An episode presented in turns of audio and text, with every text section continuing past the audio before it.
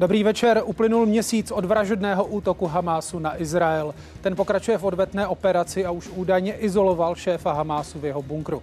Jak eh, útok na Izrael změnil zemi a jaký dopad má na Palestince? I na to se budeme ptát v dnešní 90. Vítám vás u ní. Izraelská armáda postoupila do srdce Gaza City, řekl to ministr obrany Galant. Pozemní síly zautočily na bašty radikálního hnutí Hamas a utahují smyčku kolem města. Vůdce Hamásu se zároveň podle něj skrývá ve svém bunkru a je izolovaný. Uplynul přesně měsíc od krvavého útoku Hamásu na obyvatele Izraele. 14 lidí teroristé zabili, více než dvě stovky odvlekli do Gazy. Izrael má od té doby jasný cíl – svrhnout vládu Hamásu v pásmu Gazy. Po deváté hodině večerní tu bude Business ČT24 a bude se věnovat tržbám v obchodech. Ty v září meziročně klesly o 4 Kdy Češi začnou znovu utrácet? I to bude tématem pro dnešní večer.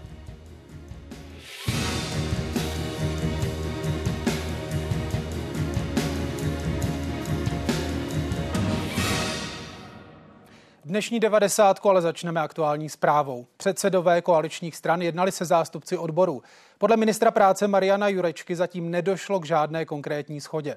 Odboráři se věnovali hlavně platům, ale i dalším záležitostem, které vládě dlouhodobě vyčítají, jako je úsporný balíček, změny v důchodech nebo postup kabinetu v otázce cen elektřiny.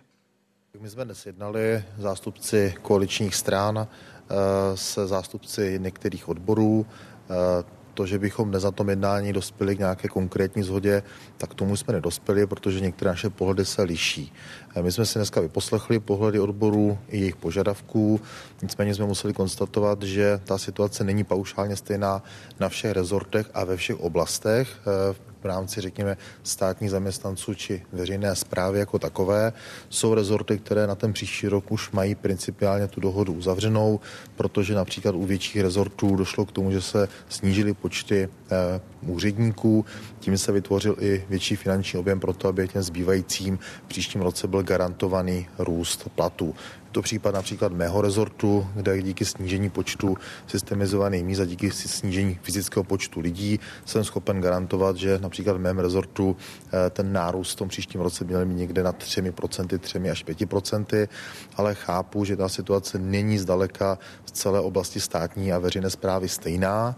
A my jsme za nás, za vládu a za představitele koaličních stran říkali, že je důležité se opravdu podívat na ty konkrétní rezorty, podívat se, jaké budou jejich nespotřebované nároky na konci tohoto roku a dělat konkrétní kroky, jakým způsobem potom v těchto konkrétních rezortech, kde ten problém je nebo je větší, hledat to konkrétní řešení. Například jsme asi deklarovali, že vnímáme, že je opravdu složitá situace třeba v oblasti kultury, kde dlouhodobě ten problém tady je, kdy tady opravdu nestačí se bavit jenom o zvýšení tarifů, ale prostě tady logicky musíme hledat i cesty k tomu, jak dokázat efektivně zvýšit i ten objem. To znamená, za vládní koalice, za předsedy koaličních stran platí to, že chceme dál jednat, chceme najít to řešení, ale nevidíme ho tak, jak ho vidí odbory v tom, že by se plošně zvýšily tarify, protože, jak už jsem tady říkal v vodu, ta situace na jednotlivých rezortech je rozdílná, není všude paušálně stejná a na některých rezortech už je dohoda pro ten příští rok. Co se nás týká, tak náš požadavek trvá. Růst eh, o 10% u je naprosto jednoznačný požadavek, protože my vidíme, že situace nejen v rezortech, ale celkově veřejné správě je taková, že zaměstnancům na konci roku propadnou příjmy souhrně od roku 2021 o více než 19% v některých sektorech dokonce o více než 20% a toho nehovoříme o nominálních, ale o reálných příjmech, což považujeme za neakceptovatelné a dopady do ekonomiky jsou tady už několik měsíců naprosto značné. Nevidíme to eh, řešení jen v oblasti eh, snižování počtu zaměstnanců a zvyšování o nějaké jednotky procent, protože ten propad i v příštím roce bude dál pokračovat díky vysoké inflaci a my si myslíme, že je potřeba tu situaci řešit se vší vážností. Jestliže jako občan chci dobrou veřejnou zprávu, dobré, dobře poskytované služby, tak musím ty lidi také umět zaplatit. A toto považujeme za pokračování toho snižování. Není to za nás takto akceptovatelné a e, ta to, co řekl pan vicepremiér teď v závěru, že se v průběhu počátku roku 2024 pobavíme o tom, jakým způsobem nespotřebované výdaje případně uhradit. Samozřejmě jsme k tomu připraveni, ale to rozhodně nebude dostačovat, protože se nejedná o tarif ale o nadtarifní částku. A tady jenom opakuji to, co říkáme dlouhou dobu, že pokud se jedná o nadtarifní částku, tak eh, bylo tady řečeno, situace v kultuře tam je úplně vážná, protože tam není prakticky nadtarifní složka žádná. A u ostatních se obáváme to, co se odehrálo již v roce 2023, to znamená, že zaměstnanci neobdrželi tu nadtarifní částku, že mnozí to vůbec neviděli. A vy určitě znáte slovo, které jsem u toho použil. Pro nás eh, ksichtovné není řešením vážné situace zaměstnanců veřejné zprávy. Školské odbory naplánovaly na 27. listopadu celodenní výstražnou stávku základních, středních i mateřských škol. Hodinová stávka by podle nich nebyla dostatečná. Odboráři usilují o více peněz pro školství na příští rok a chtějí, aby s nimi ministr školství Mikuláš Bek ještě jednal. Nám nejde o platy, nám jde o to, aby eh, opravdu byla brána eh, politiky i veřejnosti investice do vzdělávání jako opravdu investice a ne, že žijeme na dluh a že je to jakási spotřeba. Eh, tady sice se učitelům jakoby přidává, ale z druhé strany se vysypává, že na 17 tisíc platů nepedagogů jako není dostatek prostředků. Takže my chceme, aby se toto hm, změnilo, aby opravdu platy jak nepedagogů nepoklesly, tak eh, vlastně i ostatním pedagogům, kterým se také budou vlastně v tom objemu snižovat eh, platy a aby ty návrhy, které spatřily světlo světa z ministerstva školství ohledně eh, počtu otučených hodin, kdyby de facto se na hodně školách od 1. září příštího roku mohly propouštět jednotky až desítky učitelů.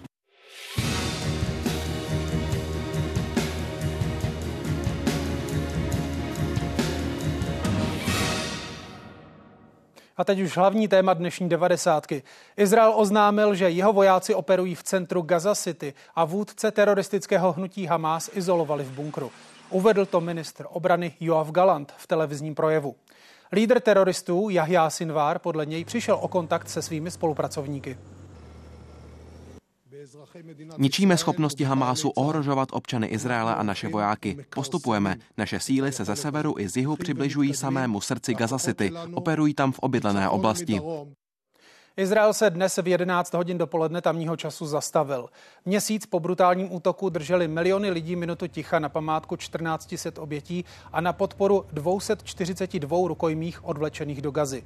Sílící mezinárodní tlak na příměří vláda v Jeruzalémě odmítá, dokud Hamas nepropustí další zadržované.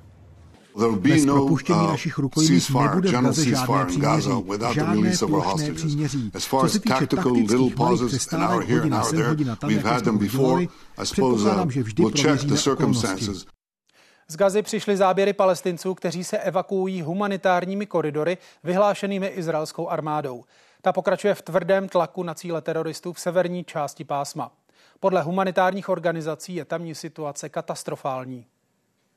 Ještě nikdy nebyla tak zjevná potřeba příměří, takového, které by umožnilo dodat humanitární pomoc, zorganizovat evakuační prostory pro obyvatelstvo před a pro další informace míříme za naším zpravodajem v Izraeli Václavem Černohorským. Václave, přeju dobrý večer. Rozveďme prosím tu úvodní informaci. Jak si Izrael připomněl ten měsíc od vražedného útoku Hamásu?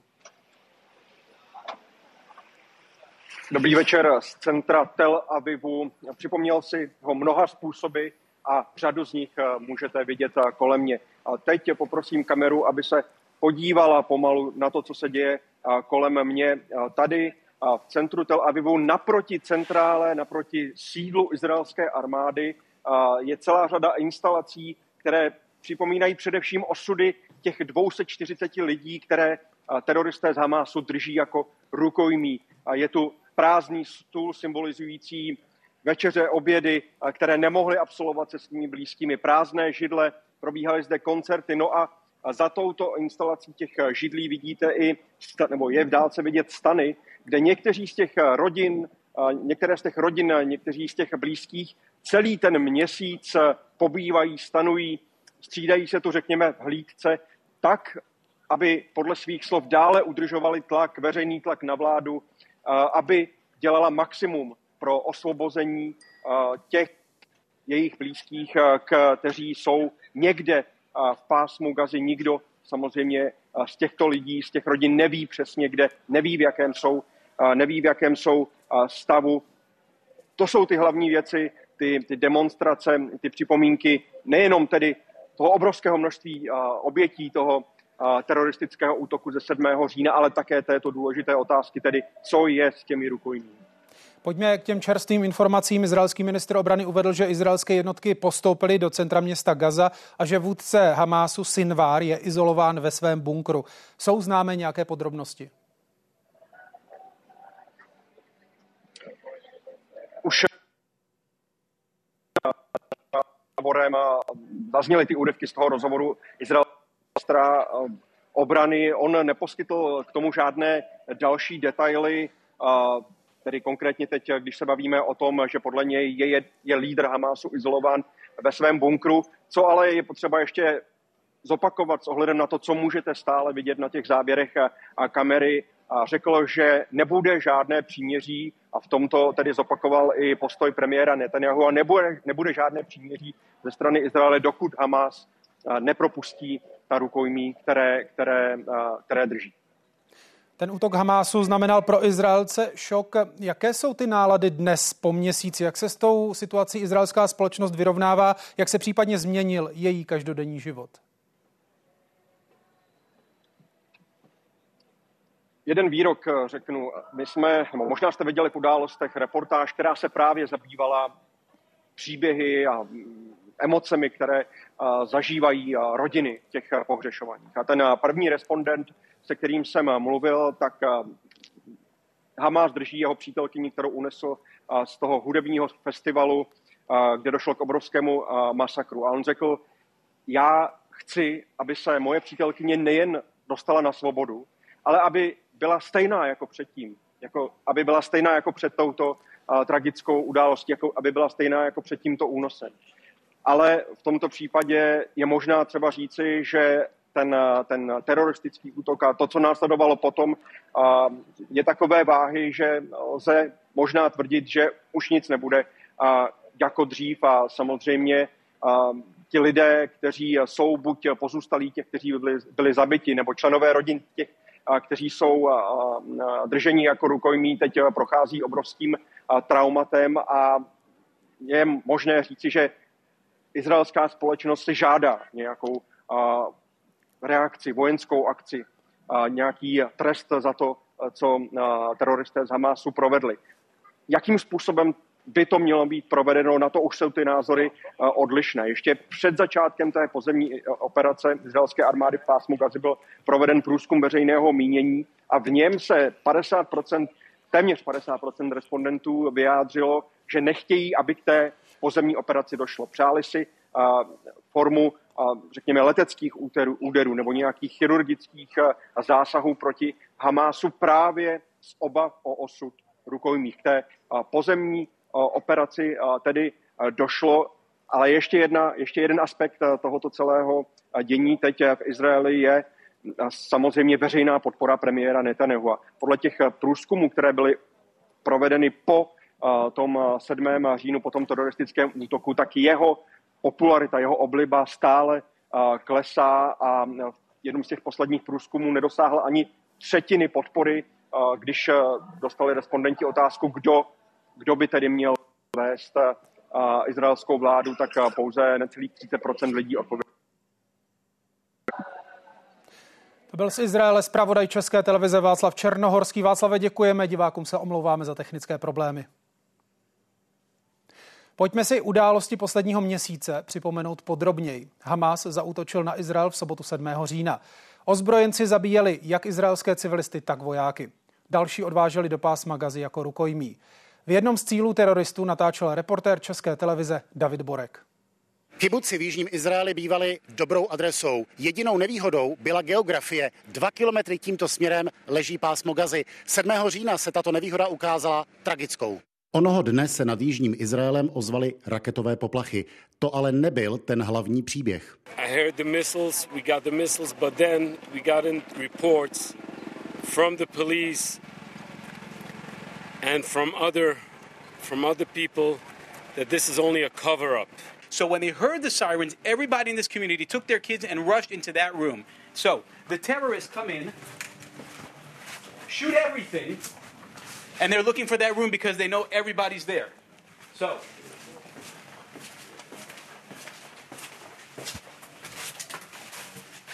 they shoot open the door. They find this door, they know this is the door, they shoot it open, open the door, and then take out all the family. Jinde útočníci podpálili dům i s jeho obyvateli, nebo je zabíjeli, když utíkali před ohněm. Zavraždili přes 130 lidí, všech generací. Izrael odpověděl už v ten samý den bombardováním pásma Gazy. Následovalo vyhlášení válečného stavu a největší odvod v historii země. Povoláno bylo na 300 tisíc záložníků. Jako první zahraniční státník navštívil Izrael po útocích český ministr zahraničí Jan Lipavský. Na cestě zpět do vlasti se s ním vládním speciálem repatriovalo 34 Čechů. Já jsem se chtěl vrátit okamžitě. Já jsem měl naplánovaný let na neděli, přičemž ta válka vypukla v sobotu. A od té doby jsem se snažil co nejrychleji dostat nejenom do Česka, ale kamkoliv. Najednou zní sirény, um, až ty sirény skončí, tak začnou padat bomby a člověk slyší ty exploze. A prostě musí doufat, že, že nic netrefí. Pozornost vzbudil 17. října výbuch v nemocnici Al-Ahli v pásmu Gazy. Podle izraelské armády způsobila výbuch vadná raketa palestinského radikálního hnutí Islámský džihad, která měla zasáhnout Izrael. Podle Hamásu výbuch způsobila izraelská bomba. O den později navštívil Izrael americký prezident Joe Biden a týden na to i český premiér Petr Fiala. Koncem října přijalo valné schromáždění OSN symbolickou rezoluci vyzývající k humanitárnímu příměří ve válce. Izrael, Spojené státy a dalších 12 zemí, včetně Česka, hlasovali proti. Den na to začal Izrael rozsáhlou pozemní operaci na severu pásma Gazy. Za poslední měsíc tam izraelská armáda zasáhla přes 11 tisíc cílů spojených s Hamásem. Do Gazy pak opět míří také humanitární pomoc. Dnes po obnovení provozu na přechodu Rafách tam přijelo 569 nákladních vozů s pomocí.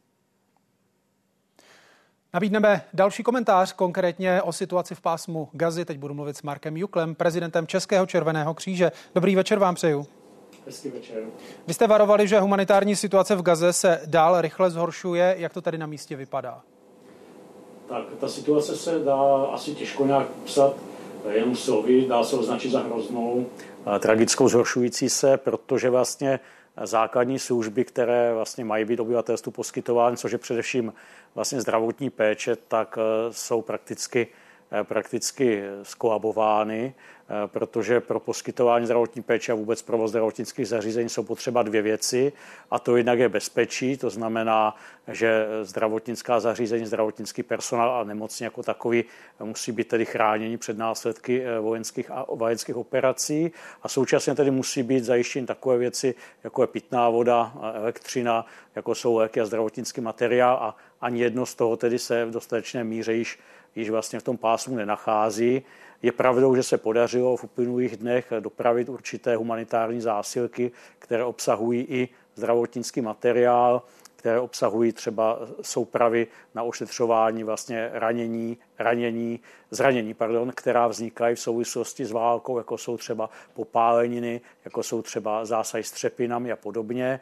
Byl tam, byla tam posílena i personální přítomnost Mezinárodního červeného kříže červeného půlměsíce ale v celku se ta situace opravdu zhoršuje, protože vlastně nedaří se, nedaří se vlastně dostatečně ani ochránit ta zdravotnická zařízení, ani dostatečně zásobovat.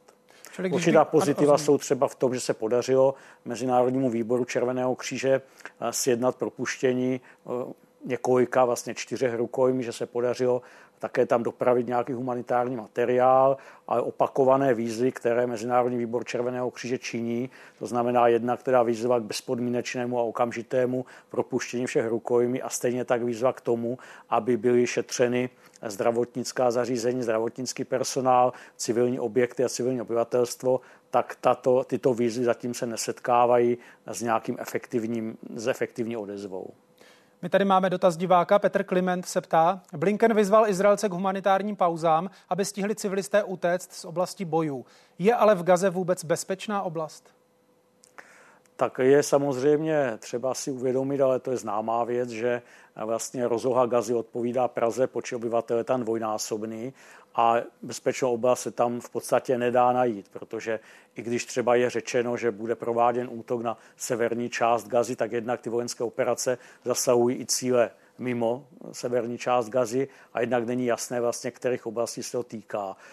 Podle mezinárodního humanitárního práva by mělo být civilistům dáno působnými prostředky konkrétní varování, kam by se měli přesunout a e, toto konkrétní varování v podstatě dáno není a navíc není ani možné e, tak velký počet obyvatelstva jednoduše někam přesouvat.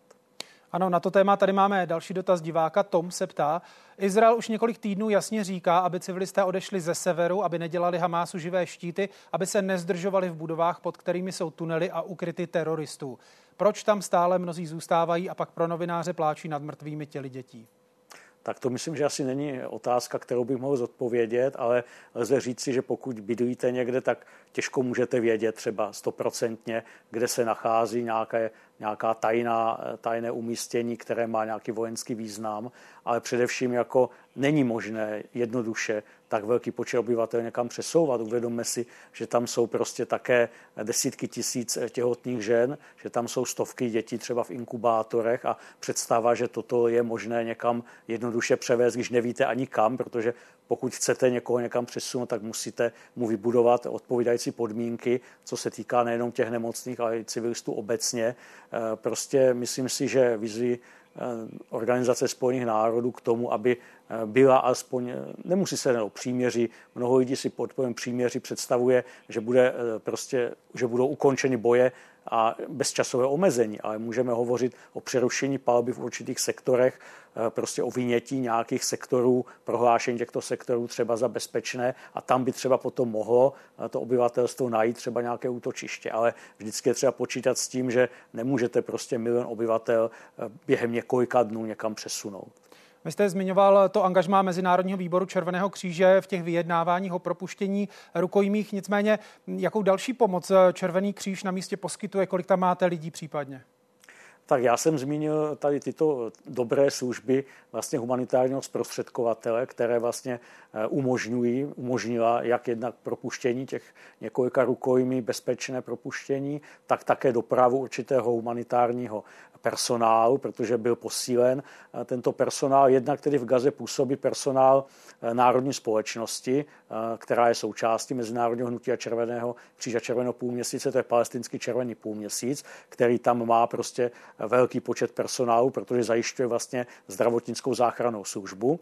A potom je tam vlastně také přisouván personál Mezinárodního výboru Červeného kříže před vlastně, tou, před, před vlastně zahájem těch vojenských operací se se ten per- personál pohyboval v několika stovkách a teď je tedy ještě posilován, ale jak říkám, eh, pokud tedy není zajištěno bezpečí pro působení jak zdravotnického, tak jiného humanitárního personálu, tak v podstatě jeho přítomnost eh, těžko může něco vyřešit. Říká prezident Českého červeného kříže Marek Jukl. Moc děkuji za rozhovor. Hezký večer přeju. Děkuji také a při hezký večer vám i vašim divákům. Izraelská armáda pokračuje v tvrdém tlaku na cíle teroristů v severní části pásma Gazy. V neděli se jí údajně podařilo rozdělit 41 kilometrů dlouhou oblast na severní a jižní část. Kritická zůstává nadále situace v okolí Gaza City. Úřady proto vyzvali obyvatele, aby se ze severu přesouvali na jih, kde se nacházejí uprchlické tábory. Izraelská armáda má po mobilizaci zhruba půl milionu mužů a žen. Řadě dalších hrozí povolávací rozkaz. Do armády se chystá i 17-letý Michal, který žije v Česku. Tak já si necítím tolik strach, ale spíš do nějakou zodpovědnost, jakožto za vaší zemi. Studuje v Praze, takže ještě netuší, jestli do armády nastoupí už příští rok. Každopádně válka není už teď pro něj abstraktním tématem. Tak oba mý bratranci jsou, jeden je na severu a druhý je v jihu. A ten v jihu byl vyloženě v té válce viděl hrozné věci a mám trochu, trochu za něj bojím. Ministerstvo zahraničí je podle svého šéfa Jana Lipavského stále ve spojení s 11 lidmi, kteří mají zájem o evakuaci z pás Magazy.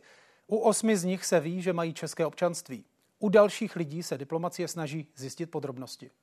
S osobami eh, průběžně eh, naši diplomaté eh, jsou schopni být v kontaktu a zároveň záleží na situaci na tom hraničním přechodu v Rafáhu, co se podaří domluvit s Egyptem. Ta situace opravdu není jednoduchá, je to složité vyjednávání vlastně i s celou řadou mezinárodních aktérů, kteří nějakým způsobem fungují v prostřednické roli a my prostě o to, o to usilujeme a o vojenských aspektech izraelské operace teď budu mluvit s Jiřím Šedivým, bývalým náčelníkem generálního štábu armády České republiky a také vedoucím katedry bezpečnostních studií Cevro institutu. Dobrý večer vám přeju. Dobrý večer. Možná pokud rovnou navážu na to vyjádření ministra zahraničí Jana Lipavského, 11 palestinců s českými kořeny žádá evakuaci. Je to vůbec v současné bezpečnostní situaci možné? Jaké možnosti má případně Česko, pokud jde o to, dostat ven?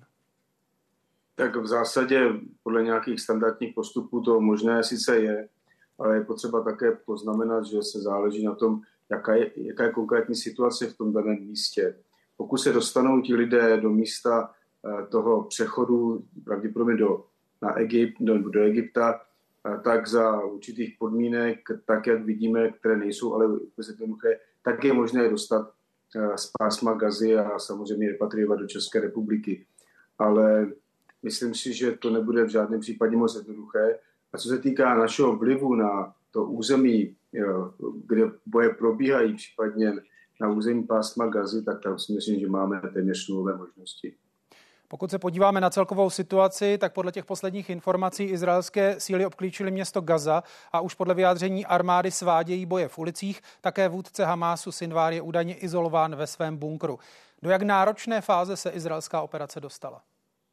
Tak je to pravděpodobně ta nejnáročnější fáze vzhledem k tomu, že především v té městské části pásma Gazy, a v tomto případě se bavíme o um, Gaza City, což je normální velkoměsto z našeho pohledu, uh, tak je to velmi složité prostředí. Vojáci mají hodně malou možnost manévru, poměrně velmi často se, musí, se mohou dostávat do různých prostorů, které jsou vlastně léčkami, budou tam nastražené výbušniny, budou nasažené připravené palebné systémy, takže oni musí postupovat velmi opatrně, musí velmi eh, dobře pracovat průzkumníci, musí pracovat celé ty průzkumné systémy, ale i ty moderní technologie, které, které uh, Izraelci všichni mají k dispozici. Ale stoprocentně ta situace nebude vůbec jednoduchá a jakákoliv chyba znamená de facto smrt pro toho daného vojáka nebo jednotku.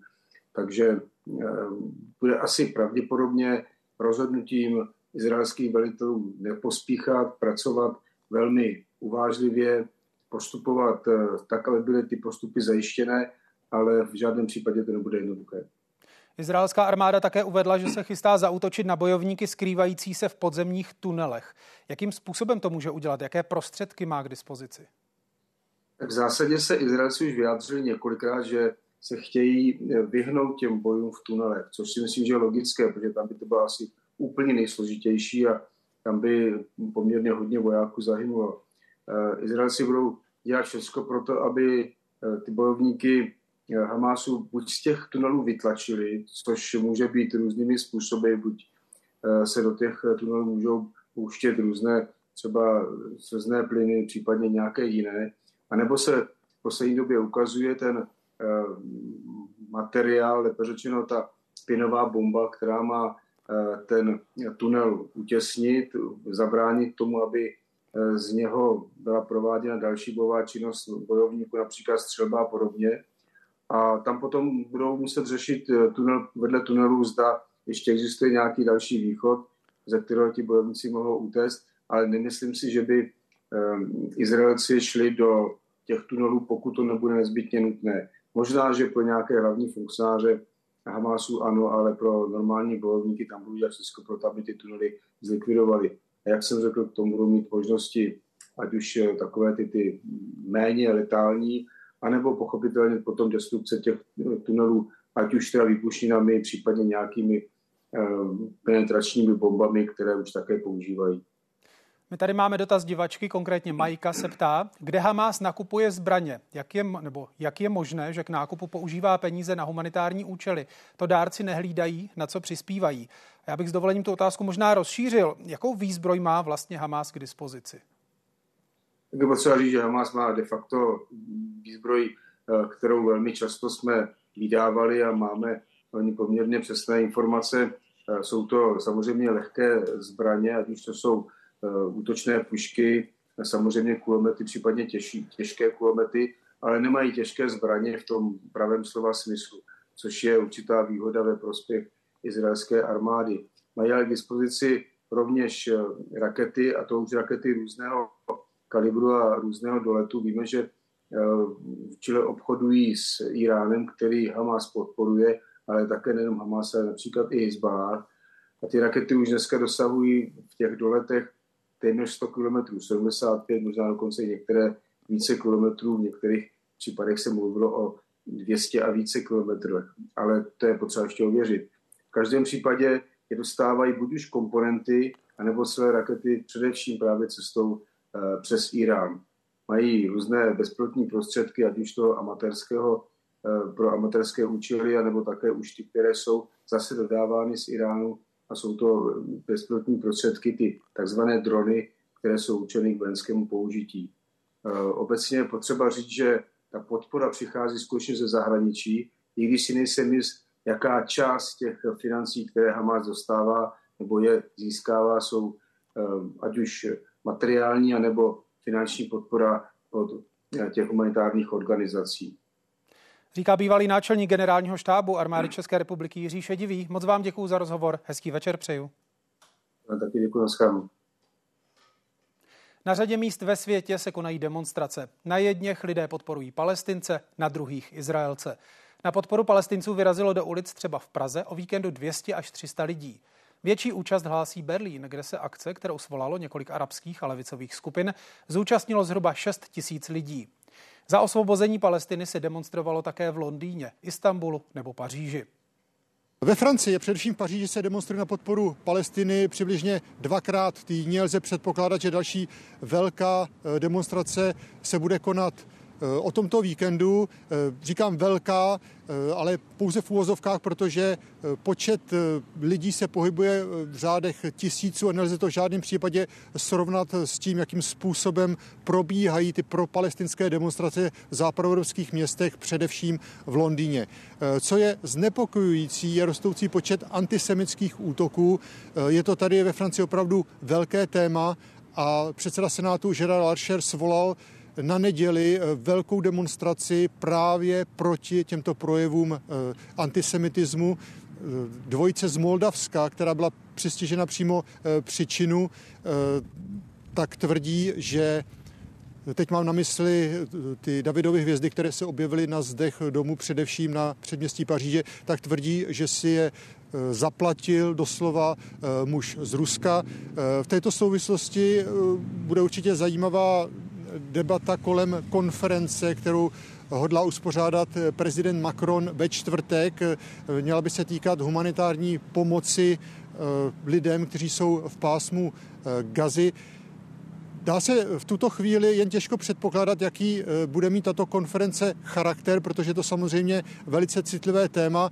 Eh, pokud je prezident Macron opravdu uspořádá, jak avizuje, tak eh, se lze domnívat, že také v době, kdy eh, bude probíhat, tak se bude demonstrovat tady v Paříži na podporu Palestiny. A také samozřejmě není vyloučeno, že další pro palestinské demonstrace mohou navazovat na právě projednávaný zákon o imigraci, který se začal, nebo o kterém začali senátoři jednat tento týden. Bude se o něm mluvit nebo debatovat až do konce tohoto týdne. Jsou tam některé eh, problematické články a eh, této souvislosti eh, ta dnešní demonstrace, která se konala před Senátem, kde ji účastníci požadovali legalizaci těch pracovníků, kteří už jsou ve Francii nějakou dobu a pracují v odvětvích, jako je stavebnictví, tam, kde se nedostává personálu, takže předpokládat, že mohou vlastně palestinští, pro palestinští aktivisté navazovat na eh, tyto demonstrace a že tyto demonstrace mohou mít eh,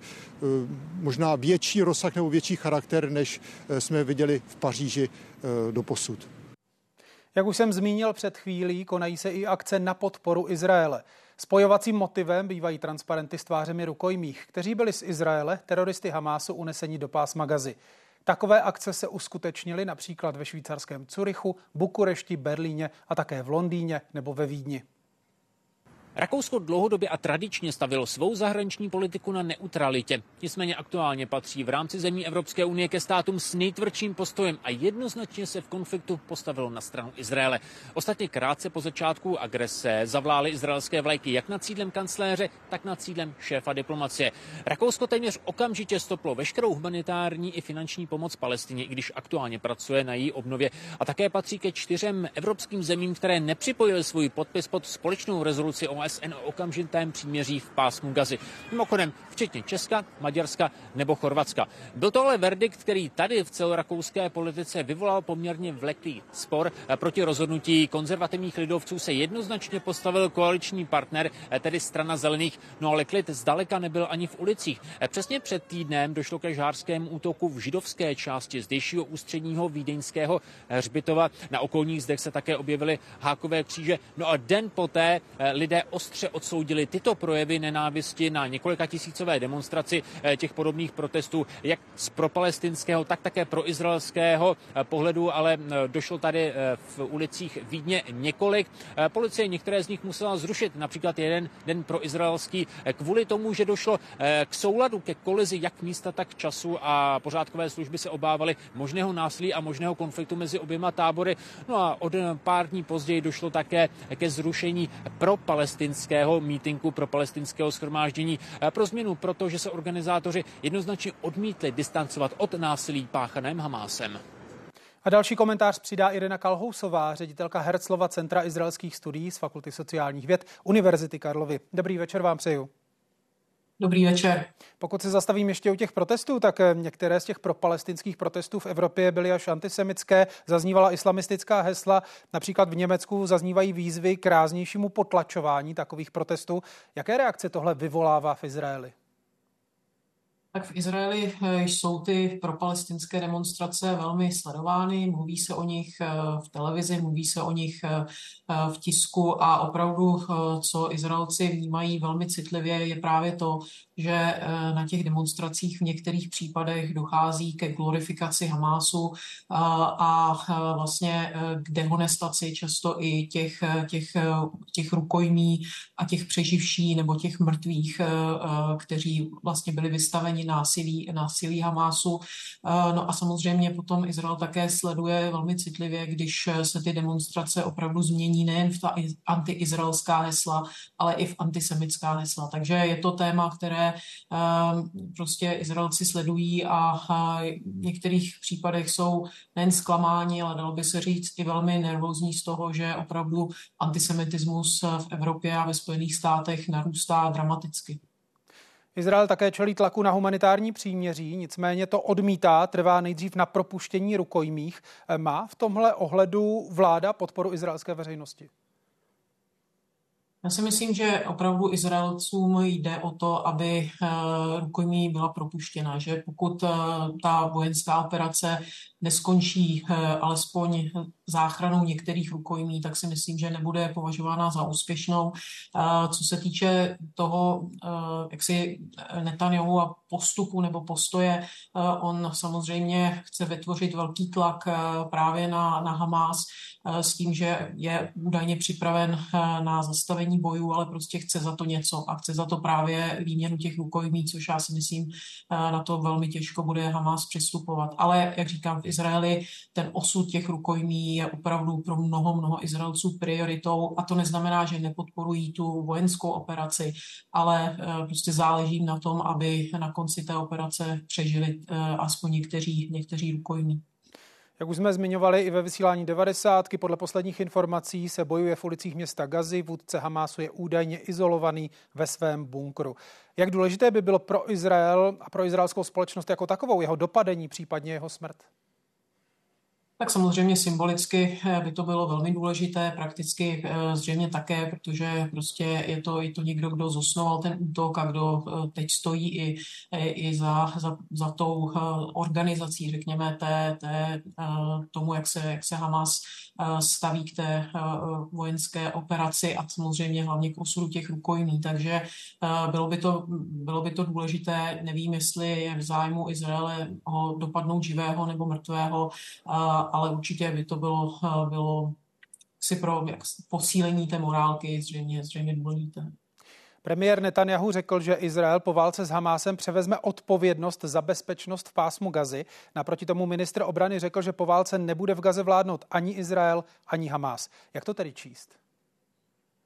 Lze to číst tak, že Izrael pořád vlastně neví, eh, co eh, v Gaze chce docílit, nebo co by, mělo, co by mělo na konci po skončení té války v Gaze být. A je to něco, co prostě neví zatím ani mezinárodní společenství. Je to samozřejmě obrovský problém, protože vojenská taktika, strategie nemůže nahradit tu politickou strategii.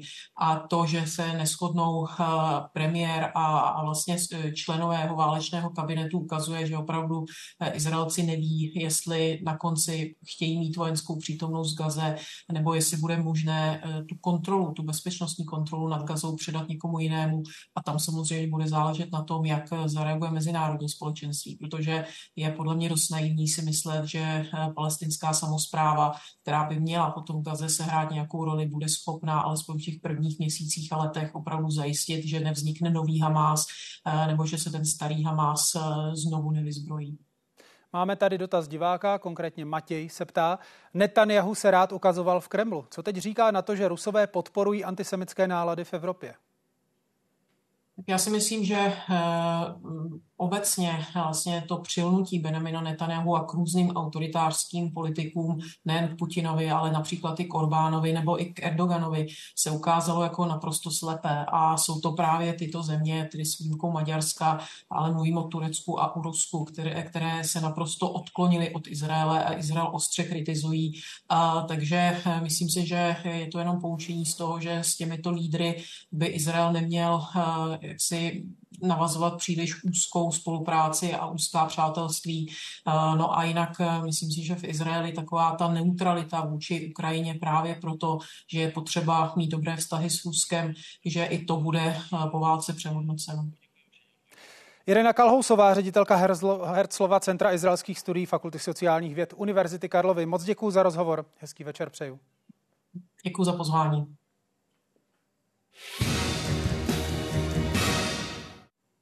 Dnešní devadesátka končí, už za pár minut tady bude Business ČT24. Bude se věnovat šetření českých domácností. Ty stále omezují útraty a nákupy víc rozmýšlejí. Maloobchodní tržby v září meziročně klesly o 4%. Padají tak už 17 měsíců v řadě. Přišla pro čepici a rovnou vybírá věci pro děti příbuzných. Je na rodičovské a tak nechce příliš utrácet. Budu asi rozvážnější pořád u těch dětských věcí, ale jako Stejně se to prostě nakupovat musí, ty děti to potřebují. Denně sem přijdou desítky zákazníků a většina uvažuje podobně. Na ceny nekoukají třeba u matrací, kočárků nebo sedaček do aut. V průměru jedna autosedačka vychází kolem nějakých 8-10 tisíc korun, když opravdu zprůměrujeme prodej jako takové. A vlastně zákazníci se hodně soustředí v při výběru na to, aby sedačka byla uspůsobená dítěti. Lidé naopak šetří právě na zboží, jako jsou třeba hračky a takovéto drobnosti. Zákazníci teď kupují spíš méně věcí, ale kvalitních. Chování mění i v dalších obchodech. Třeba v hradecké prodejně sportovních potřeb v jiných letech už zvyšovaly tržby vánoční prodeje. Teď na zákazníky čekají. Rozjíždí se to letos hodně pomalu, eh, dáváme to za vinu, hlavně počasí. Právě v prodejnách s oblečením nebo s výrobky pro domácnost byl meziroční zářijový pokles tržeb citelný fakticky pokračuje útlum nakupování českých spotřebitelů v důsledku vysoké inflace a nejistoty. Lidem se zhoršuje jejich kupní síla, snižují se jim reálné mzdy, tak nezbývá nic jiného než šetřit. Střídnější jsou tak i při nákupu potravin. Domácnosti pořizují stále častěji jen jídlo, které spotřebují. I proto tržby v prodejnách potravin v září meziročně klesly o 4%. Naopak rostly prodejcům pohoných hmot. Obchodníci teď spolehají na konec roku. Analytici ale oživení očekávají až v tom příštím. Čeká nás teďka vlastně silný konec listopadu, Black Friday a vysoké jakoby slevy v průběhu Vánoc, takže doufám, že to bude podobné jak, jak v minulých letech. Spotřeba domácností bude růst, ač asi mírnějším tempem, než jsme původně očekávali. Přece jenom inflace sice klesá, ale ne tak rychle, jak jsme doufali. Tento rok ale obchodníci uzavřou nejspíš červenými čísly. Analytici čekají až pětiprocentní propad. Redakce a Iveta Dvořáková Česká televize.